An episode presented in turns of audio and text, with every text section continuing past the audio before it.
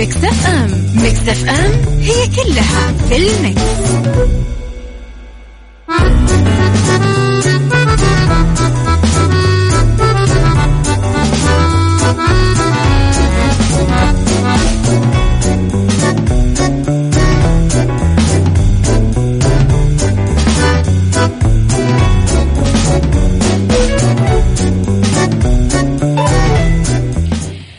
يا صباح الخير والورد والجمال والسعادة والرضا والمحبة والتوفيق والفلاح وكل شيء حلو يشبعكم. تحياتي لكم وين ما كنتم صباحكم خير من وين ما كنتم. تسمعوني أحييكم من وراء المايكل كنترول أميرة العباس. يوم جديد وصباح جديد وبداية أسبوع جديدة أصبح عليكم فيها دايما. ورب الخير لا يأتي إلا بالخير وأمر المؤمن دوما كله خير. إذا راح نبتدي هذا اليوم وإحنا مستنين رب العالمين. طبعا يحقق لنا أمنياتنا كما وعدنا. ساعتنا الأولى أخبار طريفة وغريبة من حول العالم جديد الفن والفنانين آخر القرارات اللي صدرت ساعتنا الثانية. قضية رأي عام وضيوف مختصين ساعتنا الثالثة صحة وجمال وديكور ومطبخ. على تردداتنا بكل مناطق المملكة تسمعونا رابط البث المباشر وتطبيق Mix FM Android و iOS دايما معاكم. على الرقم الواتساب صفر خمسة أربعة ثمانية, ثمانية واحد, واحد سبعة صفر صفر آرائكم طبعا ورسائلكم الحلوة وتصبيحاتكم. أما جديدنا وكواليسنا وتغطيتنا وأخبار الإذاعة والمذيعين فهي على at Mix FM Radio تويتر سناب شات إنستغرام وفيسبوك عيشها صح مع أميرة العباس على Mix FM Mix FM هي كلها في ال mix.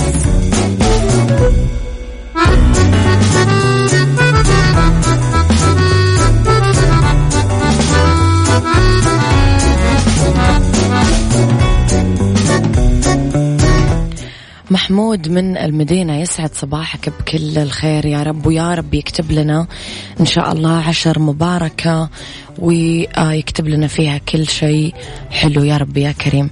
يا صباح الفل يا أبو عبد الملك. أبو عبد الملك لسه قاعد يعيدني بعيد ميلادي. أنت كاتب لي 82 هابي 82 بيرثدي حضرتك أنا 28 مش 82 لخبرنا الأول وأعلنت وزارة الصحة السعودية توزيع أكثر من 19 مليون جرعة من لقاح كورونا تم إعطائها حتى الآن عبر أكثر من 587 موقع للتطعيم في كافة مناطق المملكة. وفي نهاية ماي الماضي أعلنت السعودية أن 40% من السكان أخذوا جرعة واحدة من لقاح كورونا حتى هذاك الوقت في سياق توزيع اللقاحات لاستعادة الحياة الطبيعية والتعامل مع الجائحة. كمان أكدت وزارة الصحة السعودية توفر الجرعة الثانية من اللقاح المضاد لكورونا فيروس للبالغين 60 عام أو أكثر في كل أرجاء المملكة. خلاص أنا أغلب الناس اللي أعرفهم أصلا أوريدي قاعدين ياخذون آه، جرعاتهم اللي الجرعة الأولى واللي الجرعة الثانية. فمرة مطمئن الموضوع يا رب الدماء لنا نعمة.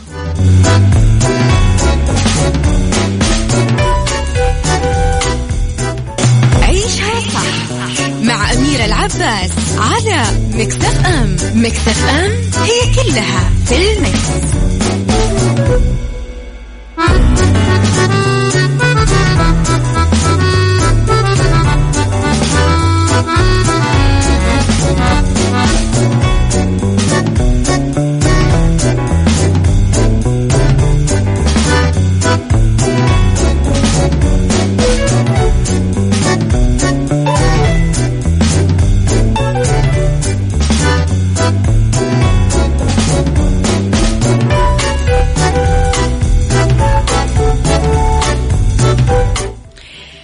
لطبعا احتفال صناع فيلم البعض لا يذهب للمأذون مرتين لدين الشربيني وكريم عبد العزيز ماجد كدواني آه طبعا بانطلاق العرض الخاص للفيلم إذان لانطلاقه بالسينما يوم 7 يوليو الجاري. أنا أمس تفرجت عليه فمرة كان فيلم حلو صراحة. آه شهد حضور فني كبير من النجوم زملائهم اللي جو خصيصا لتهنئتهم على الفيلم والكثير من النقاد ومسؤولي قطاع. الإنتاج المصري من المنتجين اللي حرصوا على الحضور لدعم عودة الجمهور للسينما بطاقتها الاستيعابية الكاملة ودعم ودعم صناع السينما المصرية. قبل بدء العرض الخاص للفيلم التقت الصحف المجلة والمجلات بطبعا دين الشربيني عشان يتكلمون أكثر عن كواليس التصوير مع أبطال العمل كريم عبد العزيز وماجد الكدواني وقالت كواليس الفيلم مع كريم عبد العزيز كانت رائعة وجميلة لأنه كريم أفضل النجوم اللي تعاونت معاهم. عنده كاريزما خاصة بالإضافة لحب الجمهور له. كما أنه على المستوى الإنساني والمهني آه شخصية أكثر من رائعة. وكنت كثير سعيدة بعملي في هذا الفيلم اللي يمتلك كل أدوات النجاح. والموضوع اللي ناقشه بطريقة كوميدية إنسانية أعتقد أنها وصلت لقلب المشاهدين. وقالت بالرغم مما شاهدوا تصوير الفيلم من مشقة وتصوير بأكثر من لوكيشن وسافرنا المناطق كثير ولكني أعتبره التعب اللذيذ والجميل لأنه كنا نعطي العمل الجهد المستحق. صراحة مرة فيلم حلو.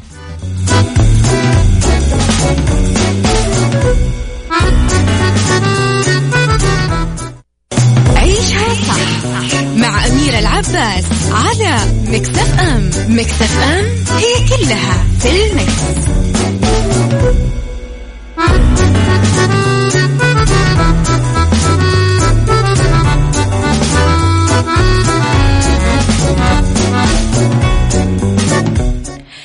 لخبرنا الثالث وطور مصممين بريطانيين طيارة مسيرة تعمل بالطاقة الشمسية ممكن تكون بديل للأقمار الصناعية. هذا كله لقدرتها على البقاء في الجو لأكثر من سنة بدون توقف.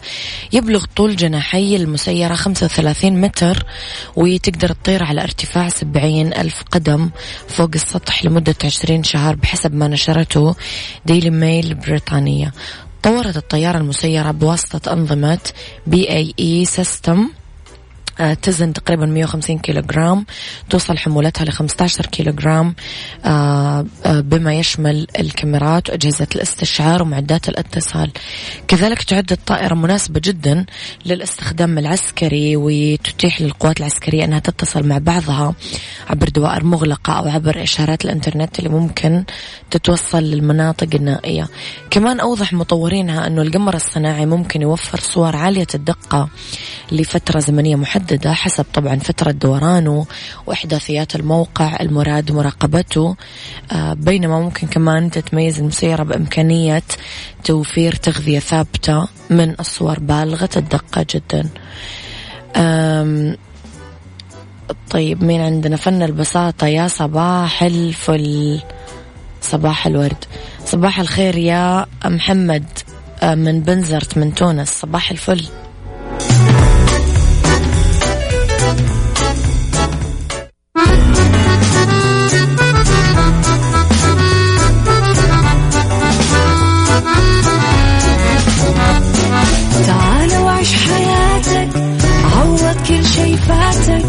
أجمل حياة بأسلوب جديد. في دوامك أو في بيتك حتلاقي شي يفيدك وحياتك إيه راح تتغير أكيد.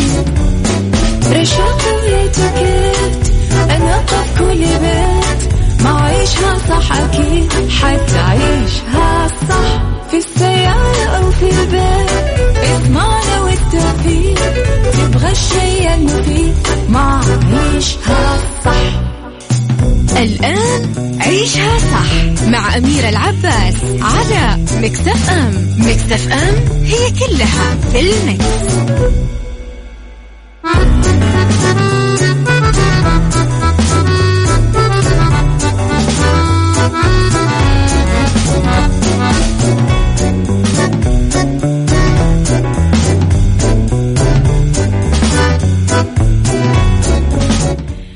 يا صباح الخير والورد والجمال والسعادة والرضا والمحبة والتوفيق والفلاح وكل شيء حلو يشبهكم. تحياتي لكم وين ما كنتم صباحكم خير. من وين ما كنتم تسمعوني أحييكم. ومن وراء المايك وال control أنا أميرة العباس.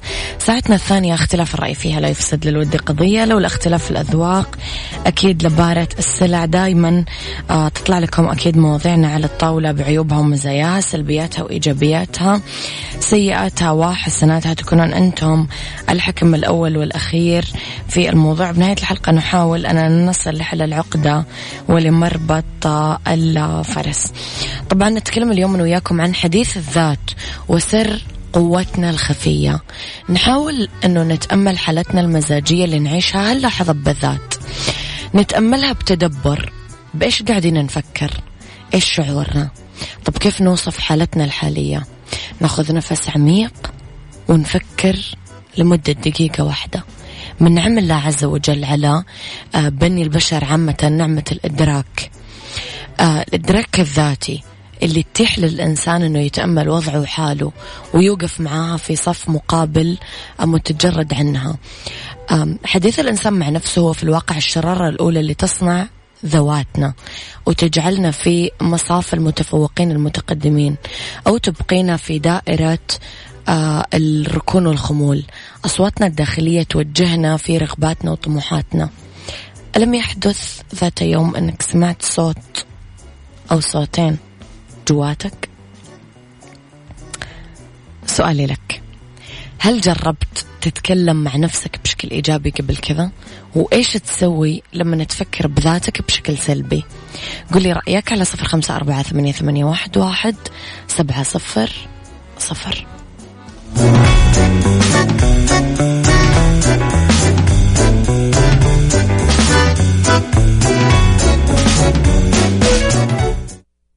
عيشها صح مع أميرة العباس على مكتف أم. مكتف أم هي كلها في المكس. Thank you.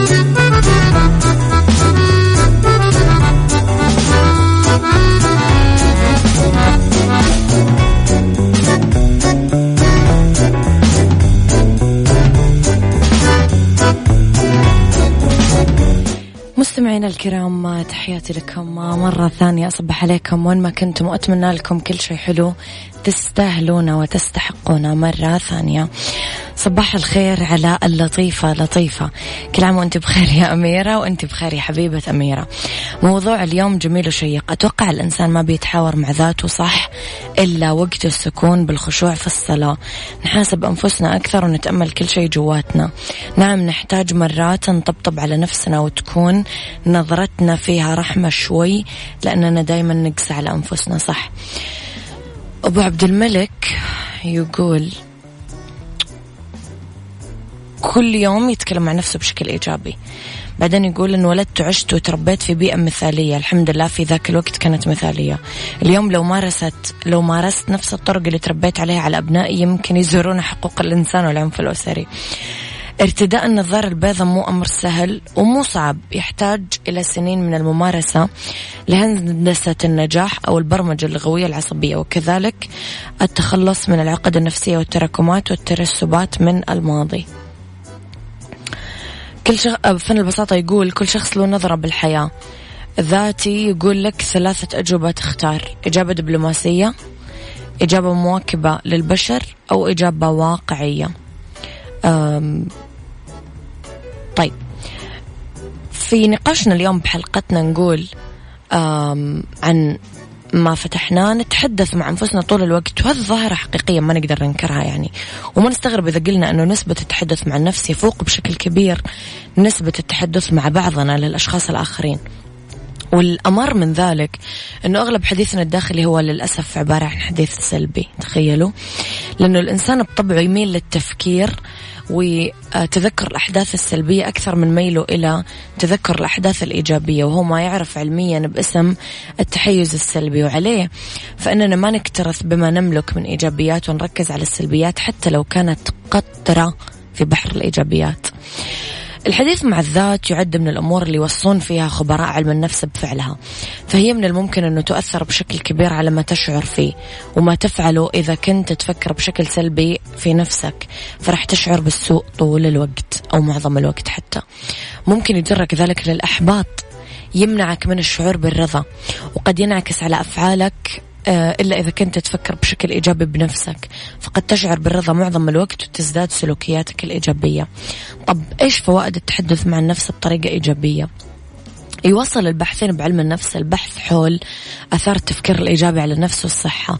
ممكن تشمل فوائد التحدث مع النفس آه، الصحية اللي يوفرها التحدث الإيجابي أنه ينخفض عندنا مستوى الاكتئاب. آه، قلة الكرب والمشكلات في الحياة سبحان الله. كما قيل من رضي فله الرضا ومن سخط فله السخط. تخيلوا. آه، ارتفاع معدل العمر الافتراضي مقاومة أكبر لنزلات البرد. طبعا لأنه الزعل ترى ينزل المناعة. تعزيز صحة القلب وتقليل احتمالية الوفاة الناجمة عن أمراض القلب والأوعية الدموية. دعم الصحة النفسية والبدنية. زيادة القدرة على التكيف مع الصعوبات. التخلص من التوتر. كثير أشارت نظريات آه، علم النفس إلى أنه امتلاك نظرة إيجابية للذات قد يمكن الأفراد من التعامل بطريقة أكثر مثالية مع المواقف العصيبة. الأمر اللي يقلل بدوره من الأثار الصحية الضارة للضغط على الجسم. من المرجح كمان أن الأشخاص القادرين على التفكير بطرق إيجابية ممكن يستطيعون أنه يعيشون نمط حياة صحي مقارنة بالأشخاص السلبيين لأنهم يمارسون النشاط البدني ويتبعون نظام غذائي صحي. طبعا يا جماعة هذه الساعة برعاية مختبرات تبيانة هذه الساعة برعاية مختبرات تبيان الطبية. تبين تطمن.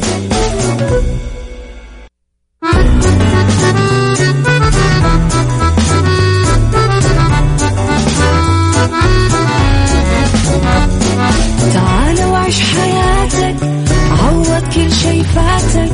عيش أجمل حياة بأسلوب جديد. في دوامك أو في بيتك حتلاقي شي يفيدك وحياتك إيه راح تتغير أكيد. رشاق ويتوكيت أنا في كل بيت ما عيشها صح أكيد حتعيشها صح في السيارة.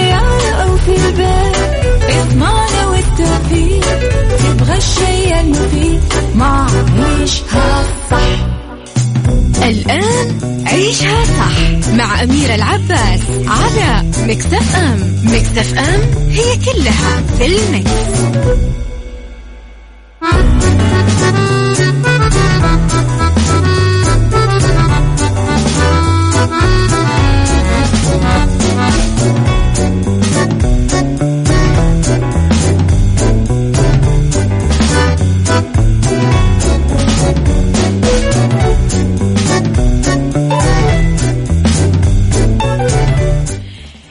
مساء الورد ومساء الفل ومساء السعادة والجمال والفلاح وكل شيء حلو يشبهكم.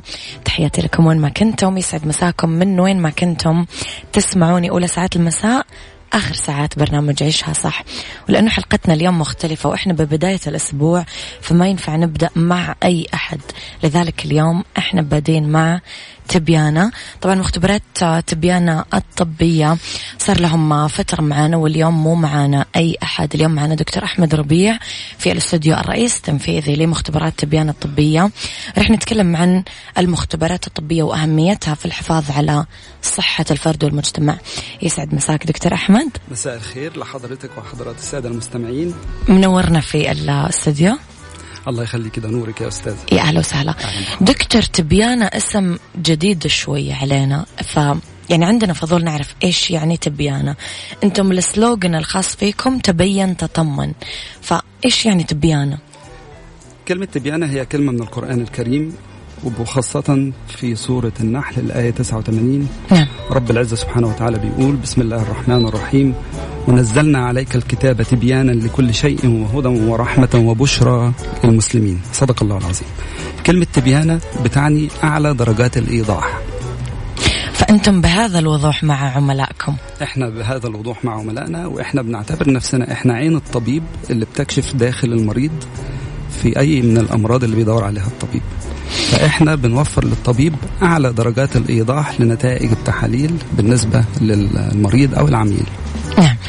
دكتور أكثر أنا راح أسألك سؤال كل الناس أنا متأكدة إنه تسألكم إياه لأنه أنا طول الوقت في جلساتنا يعني مع أصحابنا وكذا نسمع هذا السؤال. الأسباب اللي ممكن تؤدي لاختلاف نتائج تحليل نفس الشخص في نفس الوقت من مختبر للمختبر الثاني. يعني نفس البني آدم عمل نفس التحليل في مختبرين كل مختبر طلعت عنده نتيجة مختلفة. والله فعلا ده بيحصل كتير للأسف آه، ما بين مختبرات ومختبرات بتبقى اسمها كبير و ولكن آه، خليني أقول لك الأول إن في أسباب كتيرة جدا وراء تضارب نتائج التحاليل نعم. مختبر لآخر. طبعا إن أنا أشرحهم كلهم في الوقت الحلقة بتاعنا مش هيبقى الوقت كافي. نعم. اهمها ممكن يا دكتور ناخذ آه. فيه. أنا هتكلم مع حضرتك على أهمها واللي بيغفل عنه كثير من الناس وحتى من المختبرات نعم. هو طرق نقل العينات وعلشان نفهم الموضوع ده أكتر خليني أشرح للسادة المستمعين كيفية عمل المختبرات الخاصة الكبرى بالذات. المختبرات الكبرى بتعتمد في الأساس على مختبر رئيسي بيتم فيه جميع التحاليل أو الفحوصات البسيطة والمعقدة منهم تحاليل كيمياء الدم تحاليل المناعة أب تو تحاليل الجينات والوراثة. آه وبتنشئ المختبرات الكبيرة ديت فروع أصغر ليها لعمل التحاليل الأبسط والتجميع العينات. نعم. فمثلا مختبر يعني مثلا بيتكون من 40 فرع. نعم. مش معقول هيكونوا ال 40 فرع بنفس الكفاءة مش بنفس الكفاءة بنفس التجهيزات المطلوبة لإجراء جميع التحاليل. صحيح. طبعا حجم استثمارات كبير جدا. والنموذج ده على فكرة مش موجود هنا بس في المملكة العربية السعودية لا النموذج ده موجود في كل دول العالم. عالميا. نعم. موجود في أمريكا وموجود في أوروبا وموجود حتى في الشرق الأوسط وفي الدول المحيطة. نعم. وبالتالي لازم يتم نقل العينات من مكان من المكان اللي تم فيه سحب العينة إلى المختبر الرئيسي لإجراء التحليل. عملية النقل دي هي أهم حاجة عندنا. آه ممكن يكون سحب العينة من البيت، ممكن يكون سحب العينة من المكتب، ممكن يكون سحب العينة من الفندق، ممكن يكون سحب العينة من المختبر الفرعي اللي هو الصغير والعينة دي بيتم تحليلها في المختبر الرئيسي. كمان ممكن يكون انت تقصد يا دكتور انه هي اخذت وقت طويل خلال روحتها فممكن اختلفت حالة آه، البني آدم الصحية؟ لا مش حالة البني آدم الصحية حالة العينة بتاعته العينة تغيرت نفسها لأنه أخذت وقت آه العينة حضرتك آه. لازم يتم نقلها بطرق آه معينة طبية نعم. معينة نعم. بنحافظ فيها على درجة حرارة ودرجة رطوبة ووقت نقل العينة نفسه لازم نكون عارفين إن هو آه آه ليه إجراءات معينة في وقت معين كل دح... كل تحليل دكتور آه عينته تحتاج وقت معين ولا عادة هي نفس الوقت لكل العينات؟ في بعض التحاليل اللي هي بتتم على مدار الساعة ودي بيبقى بنسميها ال random access وناخد العينات ندخلها في الأجهزة على طول. بس خليني الأول قبل ما أقول لحضرتك طيب. الحتة ديت لازم المستمع وحضرتك تعرفوا إن العينة بتمر بثلاث مراحل. نعم. إحنا كل اللي إحنا بنعرفه عن مختبر التحاليل هي غرفة سحب العينات الشيك. هذا اللي نشوفه أيوه. الأخصائي اللي ايده خفيفة ودمه ولابس حلو وشكله كويس. صح. خلاص ما بنعرفش حاجة عن العينة. صح. آه العينة بتمر بثلاث مراحل. نعم. أول مرحلة هي مرحلة ما قبل التحليل. نعم. والمرحلة ما مرحلة ما قبل التحليل دي بتبدأ من وقت سحب العينة ونقلها وتجهيزها إنها تدخل في جهاز التحليل. المرحلة دي بنسميها إحنا اسمها ال pre-analytical وال pre-analytical ديت آه، من المراحل المهمه جدا. وطبقا للإحصائيات هي بتمثل 70% أو مسؤولة عن 70% من أخطاء نتائج التحليل. نعم. آه عملية النقل دي عملية معقدة. للأسف الشديد كثير من المختبرات وكثير من الناس آه يعني بيغفل عنها أو ما بيبلهاش الاهتمام المظبوط. بيبقى عبارة عن container فيه تلج ويعني لو المختبر متقدم شوية بيحط فيه data logger عشان يشوف درجة الحراره كانت عاملة إزاي. حلو. ولكن إحنا حضرتك آآ آه، آآ آه، دي أول مرحلة. المرحلة. الثانية هرجع أنا للمرحله الأولى بس أقول لحضرتك الثلاث مراحل. المرحلة الثانية هي مرحلة التحليل نفسها ودي بتبدأ من وقت دخول العينة للجهاز لظهور النتيجة على الجهاز لمراجعتها وتدقيقها وإن إحنا نسلم النتيجة للمريض. دي مرحلة التحليل. مرحلة ما بعد التحليل دي بتبدأ بأن إحنا نعمل ال archiving العينات وحفظها. طبعا ال regulations بتقول إن في بعض العينات نحتفظ بها لمدة أسبوع بعد التحليل. في عينات بنحتفظ بها ساعات في عينات بنحتفظ بها 24 ساعة في عينات up to سنة يعني على حسب نوع التحليل. فهم دولت الثلاث مراحل مرحلة اللي هي ال pre-analytical ومرحلة ال analytical ومرحلة ال post-analytical لو رجعنا لمرحلة ال analytical ال pre-analytical وهي ديت أهم مرحلة وزي ما قلنا قبل كده إن هي بتمثل بتتسبب في 70% من أخطاء النتائج. هي مرحلة مهمة جدا وهو في دلوقتي أنظمة عالمية متطورة جدا لنقل العينات. نعم.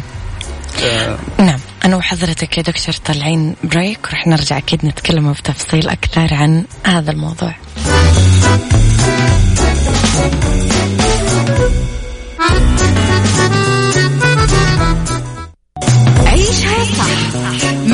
العباس على مكتف أم. مكتف أم هي كلها في المكس.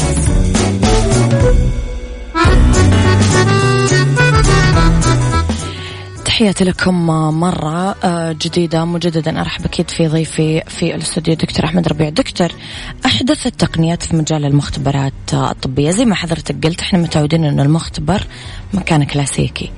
فإيش أحدث حاجة صارت فيه؟ بص حضرتك آه، آه، المختبر مجال المختبرات مجال كبير جدا. نعم. وفيه كمية تفاصيل مرعبة الناس ما تعرفها صح؟ الناس ما تعرفهاش. وخاصة مع أزمة كورونا لما بدأت الناس تسمع عن المختبرات بدأت الناس آه، تحلل أكثر تهتم أكثر صح؟ وتهتم أكثر. من أهم التقنيات الحديثة هرجع تاني للنقطة اللي فاتت هي نقطة نقل العينات. نعم. التقنيات الحديثة في أنظمة دلوقتي متطورة عالميا لنقل العينات. العينات. من ضمن ال ال ال الأنظمة واللي إحنا وفرناها في مختبرات تبيانة آه هو نظام إلكتروني. مكوناته هي عبارة مركز للتحكم أو ال command center وده بالظبط بيبقى عامل زي غرفة المراقبة. آه كله آه رسوم بيانية وكله صور وكله بيانات. آه ده ال command center. آه الشنطة نفسها أو حافظات النقل العينات اللي هي transportation bags ودي متطورة جدا. هي smart bags بيسموها ال e-logger ودي category B UN 3373 معلش ده مصطلح علمي بس هو دوت ال standard العالمي اللي معتمد في منظمة الصحة العالمية والأمم المتحدة لنقل العينات الحيوية. الشنطة ديت بتبقى smart bag بيبقى فيها أماكن للركات اللي فيها العينات. دولت مكونين. المكونين التانيين والأهم من كده المكون اللي موجود في نقطة سحب العينة اللي هي نقل العينة والمكون اللي هو في المختبر الرئيسي اللي بيستلم العينة. آه إحنا يهمنا جدا إن العينة تتنقل بسرعة. تتنقل في درجة حرارة مظبوطه ما يحصلش فيها آه تفاوت كبير. مثلا في عينات لازم تتنقل من 2 ل 8 اللي هي درجة حرارة الثلاجه لو قلت عن كده العينة بتتأثر والنتيجة بتتأثر لو زادت عن كده برضه النتيجة بتتأثر. إحنا بنعمل monitoring لكل الظروف ديت. ال humidity أو الرطوبة بتأثر برضه على العينات. إحنا في خلال الرحلة بتاعت العينة بنعمل monitoring لل GPS يعني العينة طلعت من نقطة الف لنقطة ب عندنا الرحلة بتاعتها كاملة. مراقبة ومتابعة. مراقبة من ال command center هو ال system عبارة عن إن أنا بعمل scanning لل barcode وال barcode دوت موضوع كبير تاني يكشف جداً. لك كل حاجة. آه الباركود بتاع العينة اللي إحنا بيصدره المختبر آه عشان نعرف العينة. الباركود دوت فيه اسم العميل أو المريض في تاريخ ميلاده في حتى الظروف الصحية أو ال health conditions وال health history بتاع العيلة. لو في حد مصاب بالسرطان في العيلة كل البيانات دي بتتخزن في ال lab information system وبتتنقل لل barcode. ال barcode ده بيتعمل له scan على ال system اللي هو بتاع system نقل العينات آه في النقطة بتاعت سحب العينة. بعد كده بيتحط في ال rack. ال rack دوت فيه شريحة اسمها RFID شريحة smart بتتعرف على العينات اللي موجودة بالباركود. نعمل scan ونحط العينة. ال rack مثلا بياخد 60 عينة. بنحط العينة بتاعت أحمد آه اللي عنده آه 30 سنة اللي مطلوب له تحليل واحد اثنين ثلاثة اللي تاريخه المرضي كذا محطوطة في في ال rack في ال position A1 نعم. لو العينة دي اتنقلت من A1 ل B3 مثلا ال system بيدي alarm ال system بيبان عندي في ال command center بعد ما جهزنا العينات واتحطت فال system عارف العينات بتاعت العملاء محطوطة في أنهي rack محطوطة في أنهي شنطة في أي position في الشنطة أو ال transportation bag حتى ال driver أو ال technician أو الأخصائي اللي بينقل العينة بيبقى معاه QR code بيتعمل له scan قبل ما بيخرج. فعرفنا إن ال shipment ديت مع فلان الفلان بنعمل monitoring العينة عن طريق ال command center لحد ما توصل للمختبر بتاع اللي هيتم المختبر الرئيسي اللي بيتم فيه. إصدار النتائج وتحليل النتيجة. نعم. مجرد ما بيوصل للمختبر بيحطها على ال station أو على ال dock بتاع ال system. أول ما بتوصل ال system automatically بيعرف عينات فلان وفلان وفلان اللي هي مطلوب لها كذا كذا كذا كذا اللي هم تاريخهم المرضي كذا كذا كذا, كذا.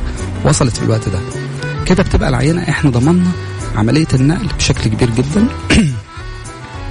عفوا. و ضمننا جودة نقل العينة.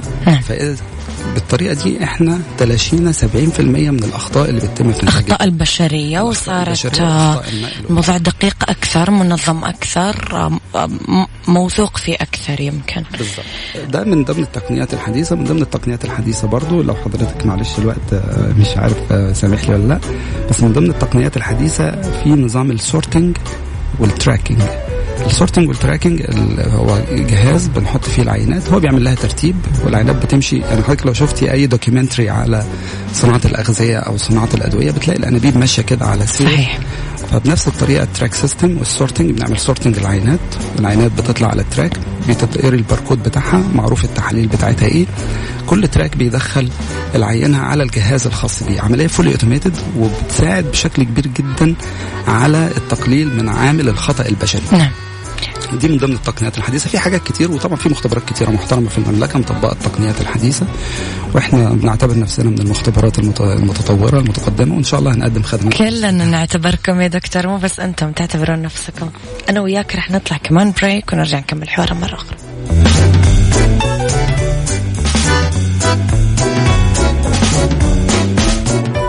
عيشها صح. مع أميرة العباس على مكتف أم مكتف أم هي كلها في المكس.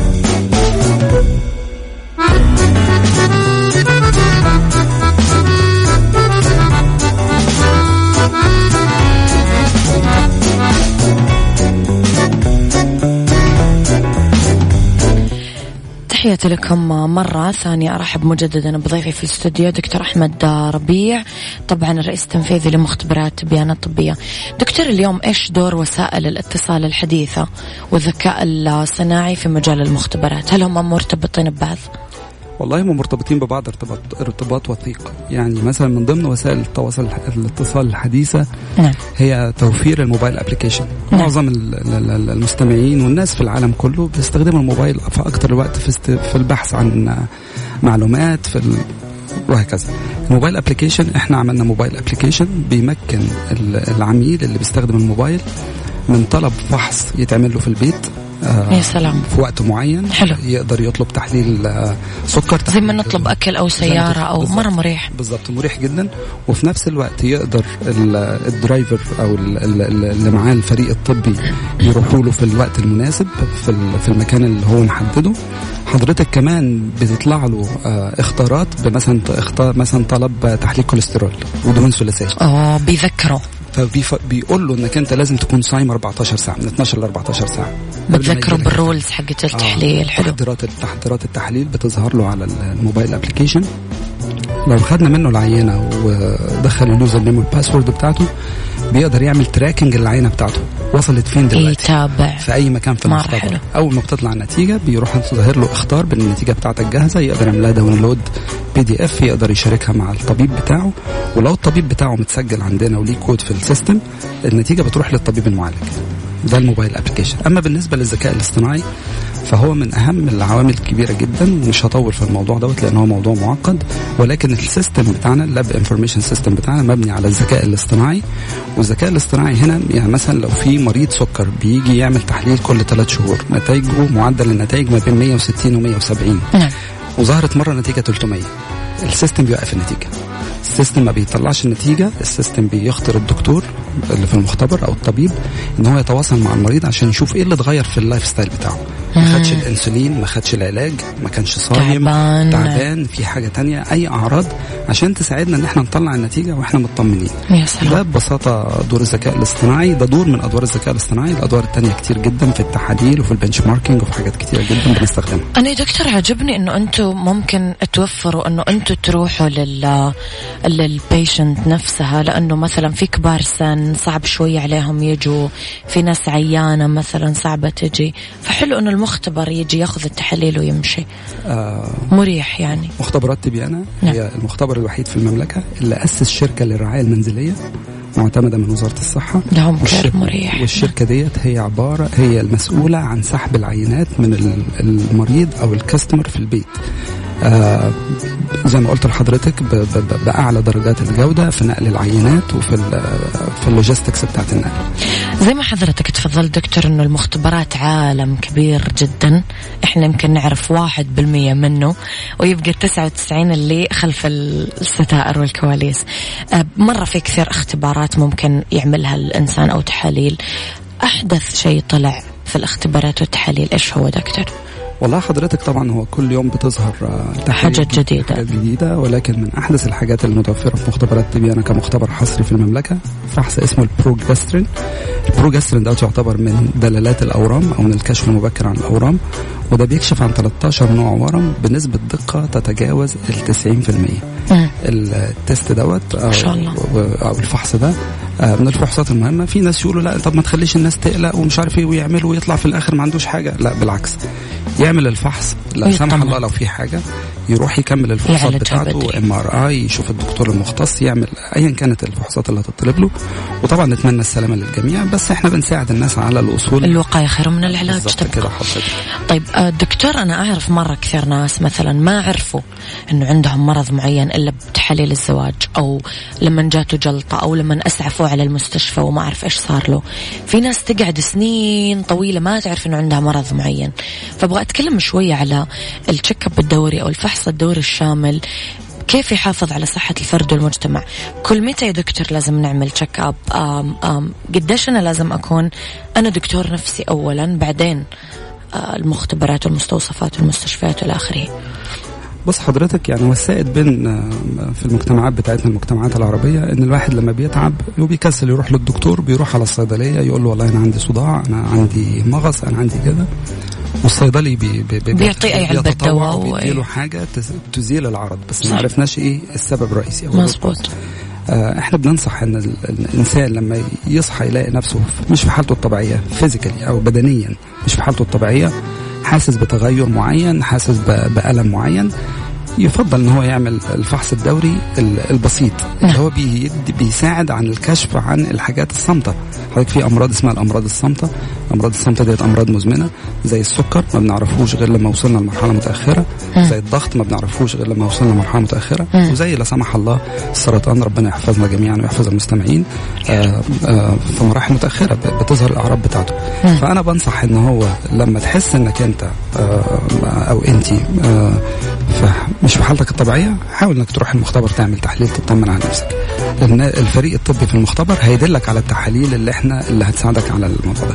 ولكن عامة منظمة الصحة العالمية بتنشر دوريات كل فترة من الفترات نعم. بالريكومنديشنز أو بالتوصيات بشأن البرامج الفحص الدوري الشامل. بتقسمها طبقا للجنس والعمر وكل إنسان على حسب المرحلة العمرية بتاعته يعني الست مثلا فوق ال 35 سنة لازم م. تعمل تحليل معين كل فترة معينة الراجل بعد سن ال 40 سنة لازم يعمل تحليل معين كل فترة معينة طبعا مش هأسهب في الموضوع وفي أنواع التحاليل ولكن في recommendations لمنظمة الصحة العالمية متعرف عليها في مستوى على جميع دول على مستوى طيب جميع دول العالم. دكتور لو في أحد مثلا عنده تاريخ مرض بالعيلة مثلا آه والده ووالدته عندهم سكر أو عندهم ايا كان يعني هل هذا بيعمل نفس ال check up الدوري حق الناس العادية ولا لا؟ دول حضرتك إحنا بنسميهم ال high risk group الأعلى خطورة. آه دولت المعرضين الأكثر تعرضا للإصابة بالأمراض المزمنة اللي موجودة في ودول طبعا مطلوب منهم إن هم يتبعوا البرامج الفحص الدوري الشامل. على فكرة ده بيساعد الوصول لنسب عالية من الشفاء. لو إحنا اكتشفنا أو عملنا كشف مبكر بدري. عن المرض نقدر نعالجه نوصل لدرجة لنسبة عالية من الشفاء ونقدر نتعايش مع المرض المزمن دوت بسلام.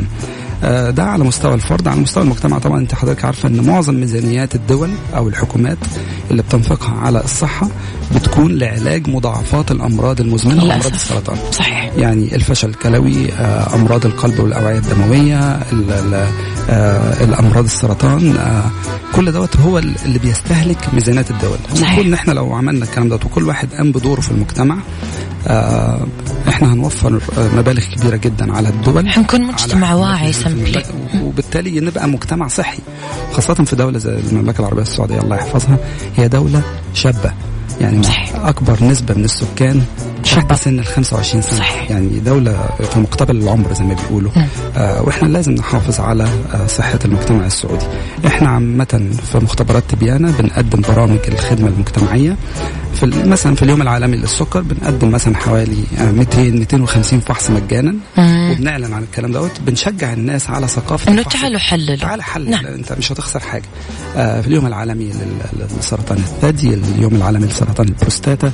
في كل المناسبات العالمية الصحية أنتم أصدقاء الناس تكونون. طيب دكتور مؤخرا آه، يعني أهم حاجة ممكن نتكلم عليها معاكم كقطاع صحي أزمة كورونا الأزمة اللي كان يمكن أنتم كقطاع صحي الضغط الأعلى كان عليكم. أزمة أثرت على كل الناس يعني على جميع الصعد آه، إيش كان دور المختبرات هنا؟ بأزمة كورونا. هقول لحضرتك حاجة. دور المختبرات المعتمدة من هيئة الصحة وقاية لإجراء فحص ال PCR المختبرات ديت فعلا كلها على نفس المستوى ويعني مش عايز أقدم حد على حد ولكن أنا هتكلم عن مختبرات التبيان الطبية. نعم. إحنا حاولنا إن إحنا نعالج النقطة ديت بإن إحنا نوفر لل... لل... للناس أماكن سحب العينات من خلال السيارة.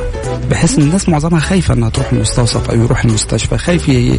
ينقل له يعني عدوى أو نعم. رايح يطمن على نفسه يحتك بشخص مصاب فتجيله إصابة. صحيح. فإحنا وفرنا خدمة آه، سحب العينات من سيارتك. من سيارتك في مقرات المختبرات عندنا.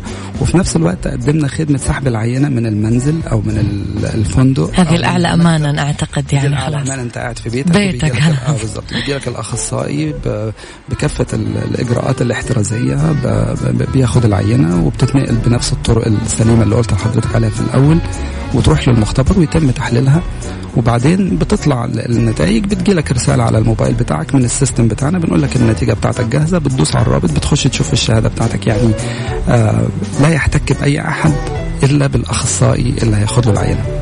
طلب طلب ال request عن ال mobile application راح له الأخصائي في البيت باجراءات احترازية اتخذت العينه واتنقلت بأسلوب سليم. وصلت له النتيجه وصلت المختبر تم التحليل وصلت له النتيجه على الموبايل بتاعه. فأعتقد ده إحنا دور من الأدوار اللي إحنا يعني قمنا بيها وفكرنا فيها لخدمة المجتمع بطريقة أفضل. في هذه الأزمة أكيد يعطيك ألف عافية دكتور أحمد داربي نورت حلقة اليوم. واكيد لنا لقاءات قادمة إن شاء الله. إن شاء الله. شكرا يعطيك ألف عافية. تحياتي لك. اذا دكتور أحمد ربيع الرئيس التنفيذي لمختبرات تبيانه الطبية. موضوعنا كان عن المختبرات الطبية وأهميتها في الحفاظ على صحة الفرد والمجتمع. لأي أحد فاتوا الحلقة تقدرون تسمعونها على Mix FM ال application على Android و iOS كمان راح تلاقون تفاصيل أكثر على at Mix FM Radio تويتر سناب شات انستغرام وفيسبوك